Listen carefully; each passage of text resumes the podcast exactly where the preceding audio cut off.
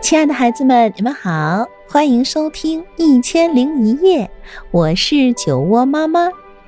在喜马拉雅，你可以来搜索“酒窝之音”，关注我，那里酒窝妈妈带着很多的故事等着你呢。那今天我将为你带来《小牧羊人和夜莺》。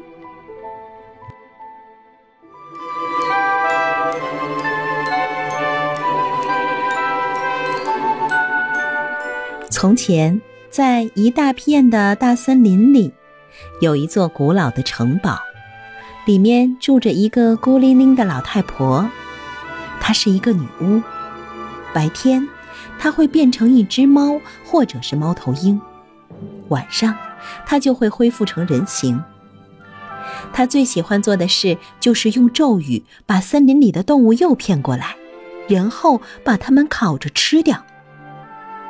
如果哪个少年一旦走到了离城堡只有一百步远的地方，他就会被女巫的咒语定在那里一动不动，直到女巫再念出咒语放他走，他才能离开。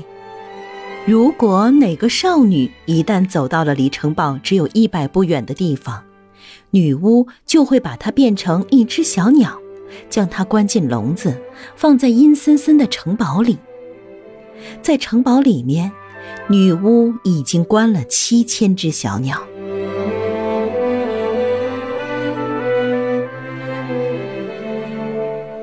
当时有一个名叫约丽丹的少女，在所有的少女中最为美丽。她和一个叫约雷德尔的小牧羊人已经订了婚，他们都非常喜欢对方，马上就要准备结婚了。有一次。为了说说悄悄话，约丽丹和约雷德尔一起走进了森林。约雷德尔一边走一边提醒约丽丹说：“小心一点，别太走进城堡哦。”这时，大森林显得格外迷人，阳光透过树林照在空地上，斑鸠在山毛榉上咕咕地唱着歌。突然，约丽丹伤心地哭了起来。约雷德尔也非常难过，两个人感觉好像要永远分开一样。他们到处寻找回家的路，可是怎么找也没有找到。太阳一半露在山间外，另一半已经落山了。小牧羊人约雷德尔在前面的灌木丛里找路，找着找着，他看到女巫的城堡就在眼前，不仅吓了一跳。这个时候，他听到约丽丹忧伤地说：“我的鸟儿带着红圈子，它唱着痛苦的歌，它唱自己的小鸽子快要死去，它的歌声让人落泪。”约雷德尔顺着歌声找到了约丽丹，可是太晚了，约丽丹已经变成了一只夜莺。这时。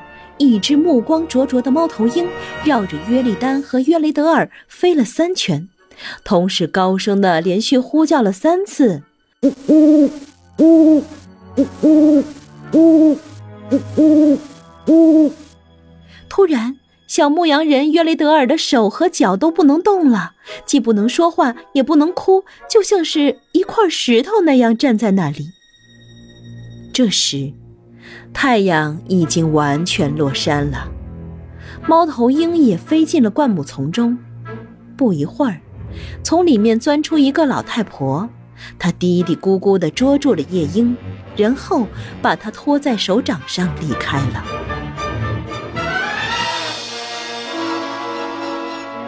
约雷德尔不能说话，也动弹不了，只好眼睁睁地看着女巫把夜莺带走。一会儿。女巫又走了回来，用低沉的声音说道：“你好，扎希尔，月光已经照进笼子了，可以放了约雷德尔了。”突然，约雷德尔的手和脚又能动了，他来到女巫面前，一下子跪在地上，求女巫把约丽丹还给他。可是。这一切都没有用。女巫邪恶的笑了笑，说：“ 你休想再得到它。”说完，就消失在了森林里。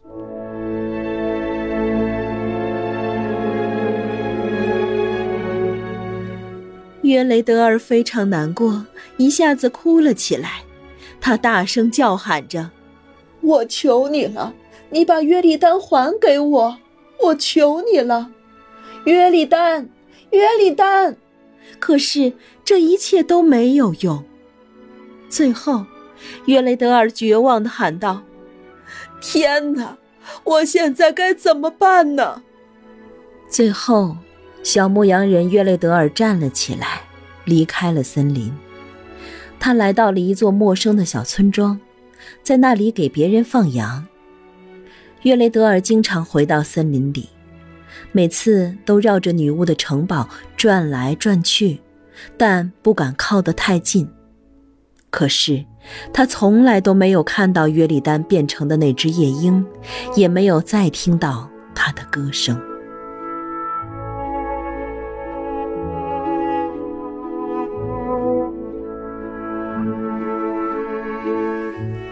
有一天晚上，约雷德尔梦到自己找到了一朵紫色的花，花中间有一颗美丽的珍珠。他拿着这朵花来到了女巫的城堡，他惊奇地发现，只要被花碰到的地方，女巫的魔法就解除了。最后，在那朵神奇的紫色花的帮助下，约丽丹重新获得了自由。第二天早上醒来后，约雷德尔开始寻找梦中的那朵紫色花。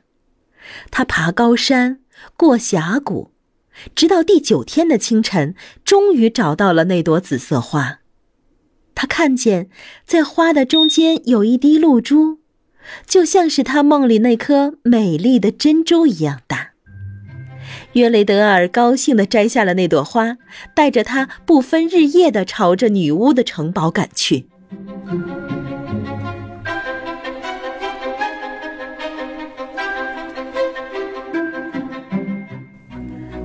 约雷德尔离城堡只有一百步远的时候，他再也没有被魔法定住。他十分高兴，继续向城堡走去。他用花瓣碰了碰那扇大门，门自动弹开了。约雷德尔走了进去。来到了一座庭院里，这个时候他听到了几百只小鸟的歌声。突然，女巫发现了约雷德尔，他生气极了，一边朝着约雷德尔大喊大叫，一边朝他喷吐毒液和胆汁。但是，那朵神奇的花朵保护了约雷德尔，毒液和胆汁都无法伤害他。约雷德尔终于找到了小鸟们歌唱的地方。他望着七千个鸟笼，不知道怎么样才能找到他的约利丹。就在这时，看到女巫偷偷的取走了一只鸟笼，悄悄的溜上了楼梯。他便飞快的冲了过去，用花碰了碰女巫的后背。女巫疼得大喊大叫，马上丢下了鸟笼，飞快的逃走了。约雷德尔又用花碰了一下鸟笼，笼子的小门打开了，夜莺飞了出来。一眨眼功夫，夜莺变成了约丽丹，站在他的面前。她还是像以前一样美丽。约雷德尔又用花朵碰了碰别的鸟笼，放出了被女巫用魔法关着的少女们。最后。约雷德尔牵着约丽丹的手一起回家了。从此以后，他们过着美满幸福的生活。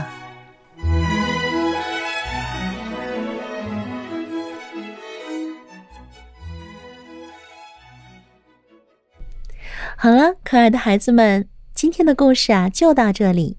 如果你喜欢我讲的故事，欢迎搜索订阅“酒窝之音”。酒窝妈妈在那里等着你，晚安喽。